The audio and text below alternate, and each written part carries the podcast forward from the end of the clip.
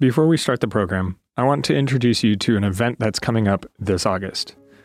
The Loma Linda Institute of Worship is offering a worship leadership certificate to help leaders and pastors take their congregation's worship experience to the next level.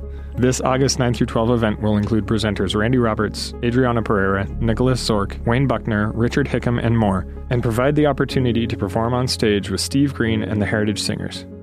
Come sing, pray, write new music, share testimonies and resources, and grow together with like minded worship leaders from across the world. Go to lliw.net to register. William Willimon is a preacher and writer that I have appreciated over the years. I've learned much from his pen and his voice. He wrote a piece quite some years ago now for the Christian Century, a piece that I'd like to share with you this morning. It's a piece in which he takes his denomination to task. Now, because I don't belong to his denomination and because I want to be respectful to them, I've, I've changed the name of the denomination to a fictional name As far as I know, there's no den- denomination by this name. I'm calling it the United Believers. So, with that in place, let me share with you Willimon's words. He wrote, When you work around the church a while, it comes quite naturally the laughter of cynical disbelief. In 1986, the United Believers General Conference, on the last day of two weeks of meetings, passed a resolution that said we were going to make 9 million new united believers by about 1994. This in a denomination that had been losing about 65,000 members every year since the early 70s. 9 million new united believers. Well, I laughed. I thought, isn't this typical? We don't want to do the systemic changes in our church that would enable us to grow and reach out to new people. This is just window dressing sloganeering, platitudes. We aren't serious about it. It's just more guilt to lay on pastors' backs. I went home, says Willimon, and wrote an article entitled, My Dog, the United Believer. In it, I argued that there was no way in heaven we were going to make 9 million new united believers unless we started baptizing dogs. And I offered as a fit recipient for the sacrament of baptism my mixed breed terrier sleeping in the garage. I said, This dog, as far as I know, has shown no interest in biblical studies. Therefore, he would make a perfect united believer. I also said, This dog has the sexual ethics of some members of my former congregations. I laughed. But when the article came out in the Christian Century, not everybody laughed. The magazine lost about four subscriptions, and two United Believers bishops have not spoken to me since. But I was serious. The cynicism behind that move. We don't intend to really change the way we would have to change to be that kind of church. I laughed. He laughed, he says laughed because he knew his denomination wasn't willing to make the kind of systemic changes required for the church, not just to survive, but to thrive. I read his piece and I laughed. And then I winced hard. Because I thought that's not true just of Willimon's denomination. It's probably true of many other denominations and churches around the country. And I wondered is it true even of Adventism, the church to which I belong, the church which I love? Had me wondering, has me wondering. After all, it doesn't take surveying the landscape too long to realize the church is facing serious challenges the encroaching roads of culture, the encroaching attitudes of secularism come at us from every direction, especially through social media. Churches are struggling to survive, not even to thrive. That's out there somewhere. So, how do we respond? What does the Christian church do? Well, we're trying together to make an attempt at an answer in this series. This series entitled simply Seven Ideas That Could Save the Church and One More That Could Change the World. This is our fourth week together. A, quick review is in order. Idea number one ask the right question. When looking at the reality that surrounds us in reference to the church, don't wring your hands and ask, What should the church do? Instead, ask the question, What is God doing in the world?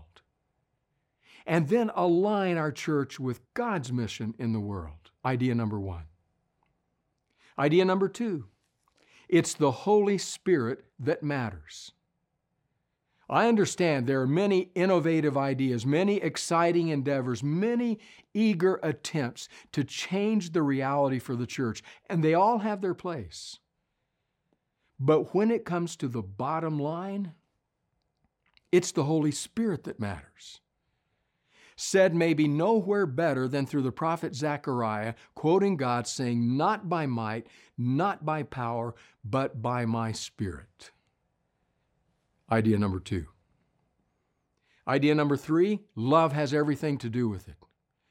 When we're trying to understand and plan and decide on the foremost focus of the church, our primary emphasis, what should that be?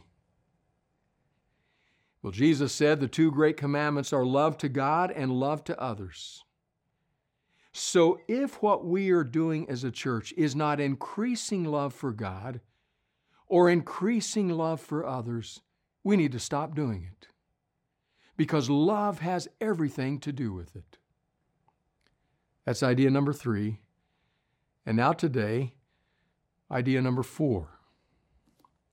To get a glimpse of this idea, we're going to the New Testament, to the first letter the Apostle Paul wrote to the church in ancient Corinth. 1 Corinthians 12. Now, in this context, Paul is, is writing about the spiritual gifts that the Holy Spirit gives to the believers, the members of the Christian church, which he refers to as the body of Christ. Now, he will refer to the church as the body of Christ a number of different times in his epistles. He does so here in a very specific way. I want to read what Paul said to those believers at ancient Corinth, 1 Corinthians 12, start, starting with verse 12. Just as a body, wrote Paul, though one, has many parts, but all its many parts form one body, so it is with Christ. For we were all baptized by one Spirit so as to form one body, whether Jews or Gentiles, slave or free, and we were all given the one Spirit to drink. Even so, the body is made up of one, not of one part, but of many. Now, if the foot should say, Because I'm not a hand, I do not belong to the body, it would not for that reason cease to be part of the body. And if the ear should say, Because I'm not an eye, I do not belong to the body, it would not for that reason cease to be part of the body. If the whole body were an eye, where would the sense of hearing be? If the whole body were an ear, where would the sense of smell be? But in fact, God has placed the parts in the body, every one of them, just as He wanted them to be. If they were all one part, where would the body be? As it is, there are many parts, but one body. The eye cannot say to the hand, I don't need you. And the head cannot say to the feet, I don't need you. On the contrary, those parts of the body that seem to be weaker are indispensable. And the parts that we think are less honorable, we treat with special honor. And the parts that are unpresentable are treated with special modesty, while our presentable parts need no special treatment. But God has put the body together, giving greater honor to the parts that lacked it, so that there should be no division in the body, but that its parts should have equal concern for each other. If one part suffers, every part suffers with it. If one part is honored, every part rejoices with it. Now you are the body of Christ, and each one of you is a part of it. Paul covers a lot of ground in that passage. There are many directions that we could go. Clearly, he's talking about the physical body. He's describing how it functions, how every part, no matter how small, how weak, or seemingly unimportant, is essential to the overall health and well being of the body. But Paul's purpose is not to discuss the physical body. This isn't a medical school lecture. Paul's purpose is to make reference to the physical body and then to draw that into the conversation as an example of what the body of Christ is like. I think Eugene Peterson, in the paraphrase the message, makes especially clear that transition in a couple of the final verses that we read. Let me reread them to you in the message. The way God designed our bodies is a model for understanding our lives together as a church. Every part dependent on every other part, the parts we mention and the parts we don't, the parts we see and the parts we don't, if one part hurts, every other part is involved in the hurt and in the healing. If one part flourishes, every other part enters into the exuberance. So we're all together united in this body of Christ, just like the physical body is one unit. Now, the realities of that, I think, are stated very well by New Testament scholar David Prior what it means to belong to the body of Christ. Listen to how Prior puts it. As the body of Christ operates in this way, so the individual members will find their real needs met. The need for security is met in the assurance that I belong to the body. The need for identity is met in recognizing and working at the fact that I have a distinct contribution to bring to the body. The need for a proper sense of responsibility is met by assuming concern for others in the body. I need you. I feel with you. I rejoice with you. So each individual grows as a person and as a Christian in direct relation to finding his place as a member of the body. It's an indivisible whole. While its many parts are different, they work for the efficiency and the health and the well being of the entire body. As I mentioned, we could go in many different directions. That's a lengthy passage and has various things to say. I want to call our attention to just one verse in the passage. It's the last verse we read, 1 Corinthians 12 27. Allow me to just reread it here so that we have it in mind. It says, now you are the body of Christ, and each one of you is a part of it. Now you are the body of Christ, and each one of you is a part of it.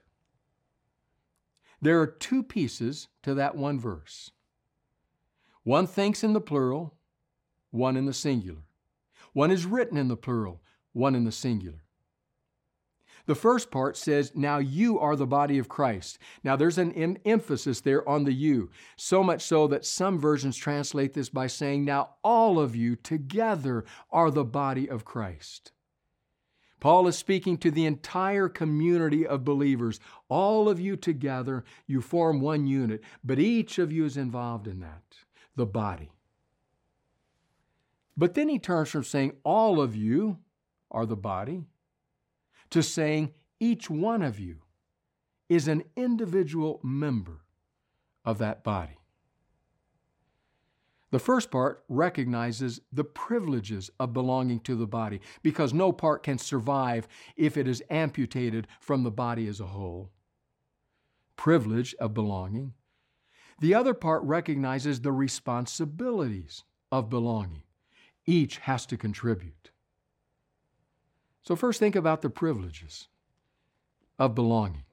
There are privileges. We read them in what David Prior said just a moment ago. Privileges like identity and security and a proper sense of responsibility. There are other privileges as well. Privileges of knowing that there's a network of believers, the which when I meet together with them, I can feel welcomed. I can feel a deep sense of belonging privileges like knowing that, that this body exceeds just my own local location. I think, for example, some time ago of traveling in a country in the Middle East, a country where people of Christian faith didn't feel very at home or very at ease. I remember thinking, traveling through this huge, congested city, one could feel in danger here. One could be uncertain of what the future could hold. One could feel very isolated. And then we arrived at a compound. The doors open, we entered inside, went into the main building, and were enveloped by the body of Christ. There was a face or two I knew, I recognized, had known before. They welcomed us warmly. There were faces I had never seen, people I had never met, and yet they too drew us in in the warm embrace of belonging to the same body. And I thought, you can go the world over. You can cross chasms and canyons that divide people. And yet, even in that place, find yourself at home. Make no mistake about it. There are privileges at belonging to the body. But Paul then says, each of you individually is a member of the body. Now, there's no question if we put this statement in its context, the 16 verses that preceded it that we just read, that Paul is reminding them that as individual believers, they have a responsibility to the others in the body. They have a responsibility to act in the best interest of, a, of the body. They have a responsibility to use their spiritual gifts to build the body up strikes me we have a much easier time enjoying the blessings and privileges than we do owning the responsibilities. And yet we have to understand if the church is to thrive, if that body is to thrive, the individual members must take that responsibility seriously. I don't know I don't know that I found it better stated in reading and studying about this passage than in the words of William Barclay. Listen to what Barclay writes. Notice carefully his emphasis. He says, Paul goes on to look at things this way. You, he says, are the body of Christ. There's a tremendous thought here. Christ is no longer in this world in the body. Therefore, if he wants a task done in the world, he has to find someone to do it. If he wants a child taught, he has to find a teacher who will teach that child. If he wants a sick person cured, he has to find a physician or surgeon to do his work. If he wants his story told, he has to find someone to tell it. Literally, we have to be the body of Christ hands to do his work, feet to run upon his errands, a voice to speak for him. That's a thought worth pondering. In fact, let me take you back to one sentence. This is a sentence upon which we ought to linger. Christ is no longer in this world in the body, Therefore, if he wants a task done within the world, he has to find someone to do it. Allow that to seep into your thoughts and mind. Allow that thought to play around the edges of your consciousness when you think about the people to who ask, Why doesn't God do something about? Allow yourself to consider that Maybe God does want to do something about that. Maybe He's looking to you to do it. Somewhere, I'm sure.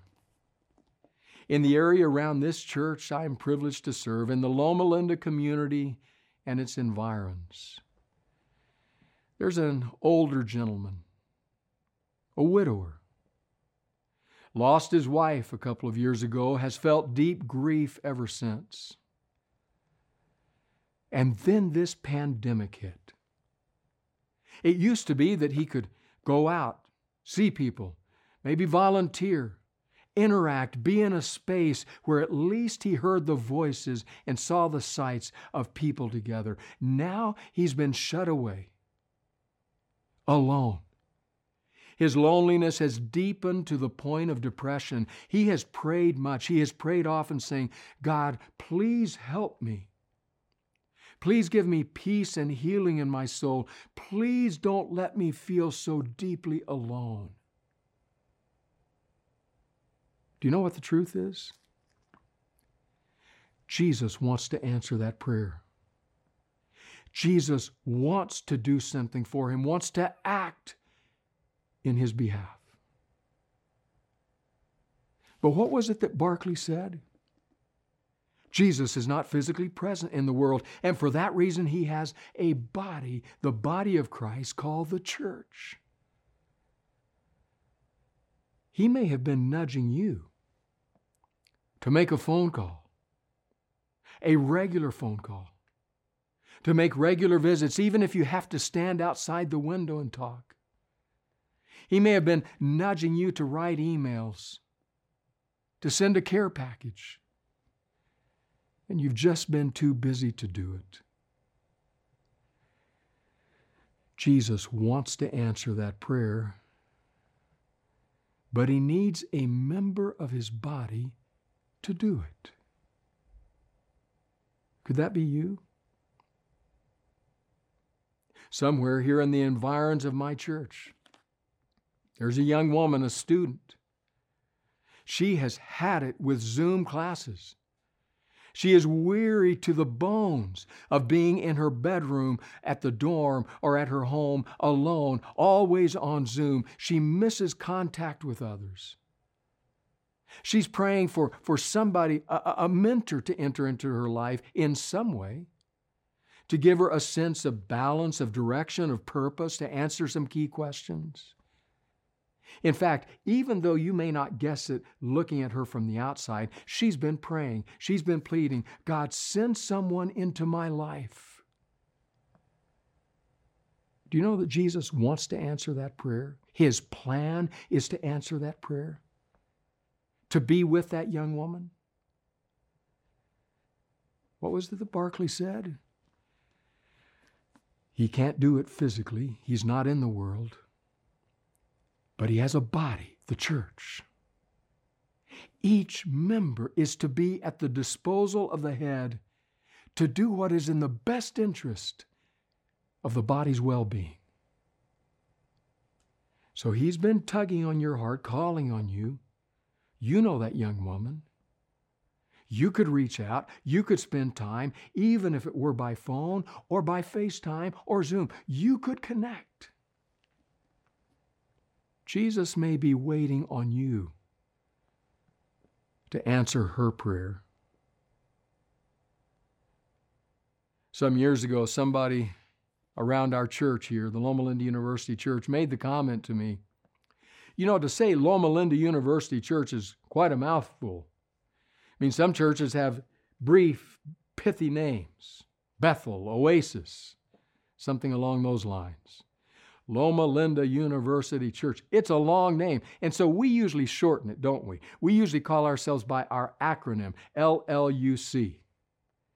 But even that gets a bit cumbersome. And this person made the comment to me you know what you ought to do? You ought to pronounce your acronym. What do you mean, pronounce our acronym? Well, LLUC. You could just say it Lucy. You could say, We are Lucy. I liked it because I love Lucy. Got me to thinking about that as I was studying this passage, thinking about the duty of the body. What if we personalize that a bit more? Rather than just saying we are Lucy, to doing what Paul says here, recognizing that each member is responsible for his or her part in the work of the body as a whole. What if we were to say, I am Lucy? And then what if we were to add one more line to that? A line that, as far as I can find, has been attributed to a professor of English named William Johnsen. J O H N S E N, an unusual spelling. But this line, as I said, as far as I can discover, has been attributed to him. The line is this If it is to be, it is up to me. If it is to be, it is up to me. So, what if we now draw all of those together, put them together in one statement, and find that that statement contains the fourth idea? That fourth idea would be stated this way I am Lucy, and if it is to be, it is up to me. Just think of what saying and acting upon that would cause. Somebody says, I wish the church were more caring. And we say, I am Lucy. If it is to be, it is up to me. Somebody says, Why isn't the church more prayerful? Praying deeply for the Spirit of God. And we say, I am Lucy. If it is to be, it is up to me. What if somebody were to say, Why isn't the church more concerned about the lost? More prayerful about going in search of the lost sheep on the hills around us. Why isn't the and we stop and say, wait a minute, wait, wait, wait, wait. I am Lucy. If it's to be, it's up to me. What if someone says, Why isn't the church more open and welcoming to all? A place where every person can feel like he or she can belong, where all are equal, where the ground is all level at the foot of the cross. And we stop them and say, I'm Lucy. If it's to be, it's up to me. What if every time a statement is made about the church, our local expression here, the Loma Linda University Church, or even the larger Christian church, we immediately stepped into that space and said, I'm a member of the body. I have not only the blessings, but the responsibilities and the duties to act. If it's going to happen, it's up to me. I got to wondering what do you suppose would happen if we took that kind of approach, if we possessed that kind of attitude? What if believers, not just here at Lucy, but believers around the country, around the world, took that posture possessed that attitude, displayed that spirit, what do you suppose would happen? I think I have a pretty good idea because I've read this book. I've read of a time about 2,000 years ago when believers had that attitude, when they possessed that spirit, when they lived their lives in that way. Do you know what people around them said? They said, these, these people, these Christ followers, they've turned the world upside down. There was no question there about whether the church would thrive or even merely survive. No question at all. Because it was actively making a difference in its world as each part of the body, each member of the body played his or her role. They were saying, if it's to be, it's up to me. That's the fourth idea. I think there's an illustration of that idea in the life of Dietrich Bonhoeffer, the great German scholar, theologian, and ultimately martyr. Bonhoeffer had just graduated from his doctoral degree at 21 years old. 21 years old, graduated summa cum laude. In fact, in his dissertation, he wrote about the church, about this body of Christ we've been talking about. In such terms that another great German scholar named Karl Barth commented that he has given us a fresh insight, a new insight into the body of Christ and its meaning and work. Well, he had finished there in Berlin. He was about to move to go to Barcelona to serve as a pastor. His last meeting at his church there, he gathered with the children whom he had been shepherding. Children, mind you. And he spoke to them about the paralytic who received the forgiveness and the healing of Jesus. And then he says, they gathered in prayer, and these children, children, prayed for him. He was still, he was a single man. He was still on the trajectory that would one day lead to his encounter with the Nazi scourge. He had many reasons to feel lonely. Here he is surrounded by young members of the body who are doing their part. Reflecting on that, Bonhoeffer would write these words Where there is prayer, he wrote, there is the church. So he saw in that little gathering of children praying for him the body of Christ, the church. But it's what he wrote next that captures me. Where there is prayer, he says, there is the church. And where the church is, there can never be loneliness.